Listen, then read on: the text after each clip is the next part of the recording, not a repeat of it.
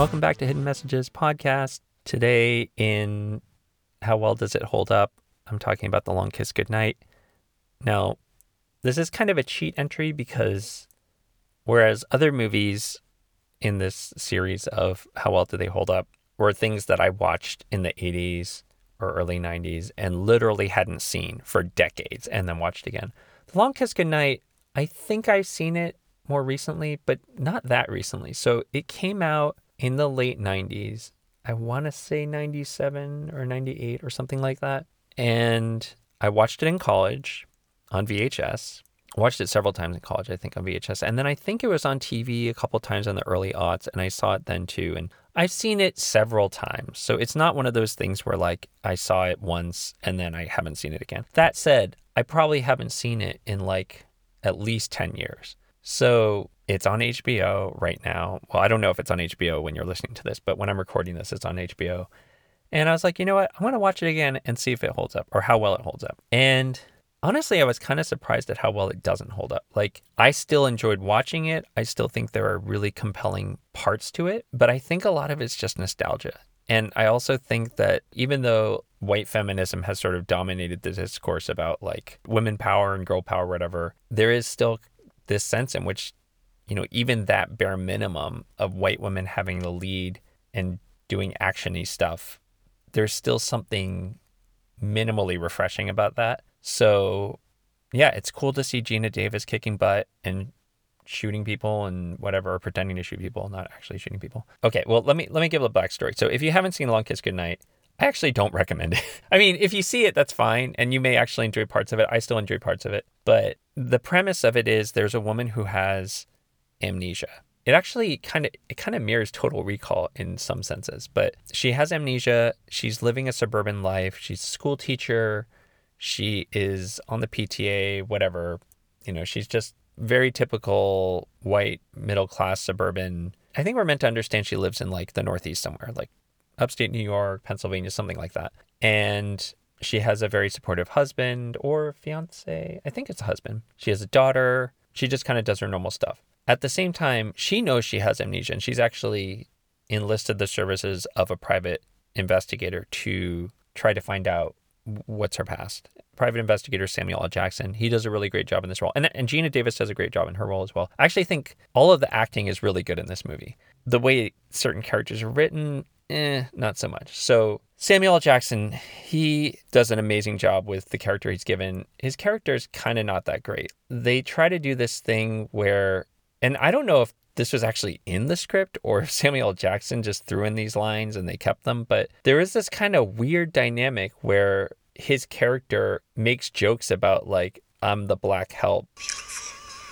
White lady seducing the colored help. Or yes, Miss Daisy. Like this sort of weird dynamic of like this main white character who's just kind of like my whole job is just the black supporting character to help her in her journey. And the char- his character actually says these things to a certain extent, but then the movie still keeps going with it. Like it's it's almost like the movie's calling out itself, but then not doing anything about it, which is weird. So again, I don't know if that was actually written in the script or if Samuel L. Jackson was just like, I'm gonna say this line passive aggressively, and then they just kept it in. But man, he like his character goes through a lot. I gotta say, first of all, there is there is a, a scene.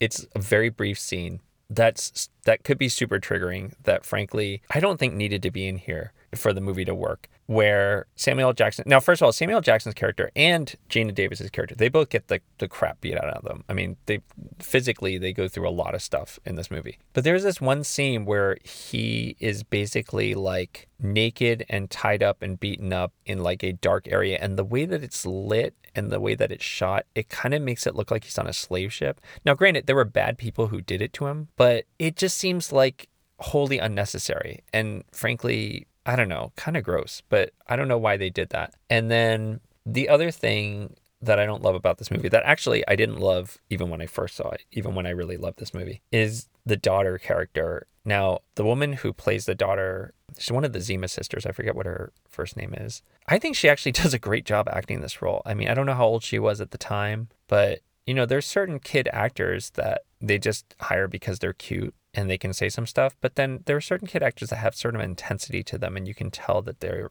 into it. Sort of like the woman in Stepmom who was like I think she was like 11 at the time, but she did she did a great job in that as the as the daughter, Susan Sarandon's daughter. I don't remember what her name is, but in any case, that's not what this movie's about. So, Long Kiss Goodnight. The daughter character, the actress does a great job with her, but the character is just kind of like silly. Like she's just like weak, makes silly decisions. Now, granted, her character's eight, like it's not supposed to be that sharp, but eh, it just, it just, there, I don't know. I mean, you kind of get like, okay, so she has to save her daughter because it's her daughter, but they don't do a lot in the movie to make you feel like you have your own sense of urgency for this kid. It's really just like, well, I guess she's kind of, that kid's kind of annoying, but I guess she has to save her kid. So th- those are some weak points in in the script. The movie still has a lot of things going for it. As I said before, the acting is all good. Geena Davis, of course, does an excellent job, not just in terms of the acting, but in terms of the physicality. Like it's not it's not like she suddenly becomes a black belt. I mean, oh no, I mean maybe she is a black belt. I don't know, but the, it the the movie is not that demanding in terms of her like having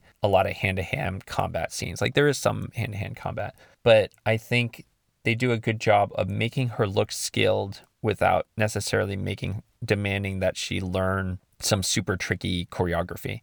That said, it's not the fight scenes that most impress me. There's this one part where Geena Davis does some little trick with uh, hand, her hand in like a shot cup where she like rolls it drinks it and then rolls it again. And maybe maybe it's not even that hard to do, but it looks hard to do and it looks pretty cool. I was just like, is that one of those things where like she just knew how to do that and they were like, that just looks cool. Let's just have your character do that. Or if they wanted her to actually do that and then she had to like learn how to do. I don't know. But the, it's a pretty cool scene. I like that scene. I think that the bad guy, and I don't know what the actor's name is, but they did such a good job casting him. I feel like he does a really great job of like being bad, being somewhat charming, but being very bad. And then having this sort of like back and forth of being smarmy and being scary. I don't know. I think they did a great job casting him. And at the end, I guess, even though Samuel L. Jackson's character gets the crap beaten out of him many, many, many times and is almost dead,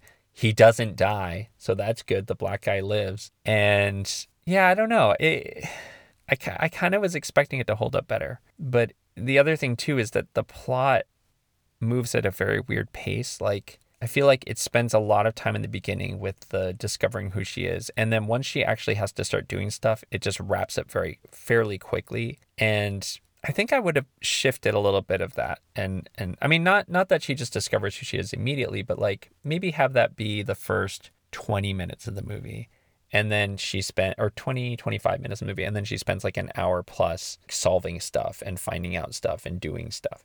But maybe that's just a nitpick. I guess what i would say is if you love the film well then you love the film right? If you've never seen the film honestly i don't recommend it. I think geena davis has plenty of other stuff that's way better than this. I think samuel jackson obviously has tons of stuff that's better than this. And there's even a lot of white female action hero movies that are better than this at this point yeah, so I would say if you haven't seen it, don't see it. And I would also say, frankly, if you're like me and you had seen it and you kind of sort of remember liking it, but you're not really sure if it's worth watching, I don't really think it's worth watching. So I'm going to say I don't recommend this movie anymore. It's very sad because actually, when it came out, I really loved it. I watched it all the time. And there are scenes I like. I guess if you're, I guess if you are going to watch it, just watch it for the little shot glass scene. So in any case, that's The Long Kiss Goodnight. Hi, it's me again. I'm back for a very quick note about Long Kiss Goodnight that I forgot to mention, but I was thinking about while I was watching the movie, which is there's a weird thing in it that's mentioned only a couple of times, but just is a little bit cringy, which is Geena Davis's character encounters somebody from her spy past who mentions that she's frumpy. I guess the implication is that because she's a housewife, or not not even a housewife. She's because she's a suburban school teacher mother that she's gotten out of shape as opposed to being a spy assassin person who would be in shape. Though the word frumpy, I don't know, like I feel like flabby maybe instead of frumpy. But at the same time, like when he says this, she's in I don't know, like not exactly very form fitting clothing. So I'm like, I don't get how you're even getting that she's frumpy. And then there's another scene where she herself, as the assassin persona, like refers to her own body and, and talks about how fat her butt is. And she's like pointing at her butt and you're like, You're Geena Davis in the 90s and you're super skinny. And I can't believe they wrote that into the script that you're pointing at your butt that's not fat and then saying how fat it is. It I don't know. It's like you can make a case that I don't know, her persona her assassin persona is has like weird ideas, but it, it isn't really challenged in the film, right? Like like they don't have a reaction from Samuel Jackson's character saying like, "What are you even talking about?" Like it there's just kind of like a given that like, "Oh, she's fat or she's frumpy." And it's like, I don't know. It's weird. So, yeah, another mark against Long Kiss Goodnight. Though, yeah, I if if you still want to see that scene with the shot glass uh, shot it's, I don't even know if it's a glass. It's like a little silver thing, I think, instead of a glass. But um, I think it's cool and that's worth seeing. But oh boy, there are issues.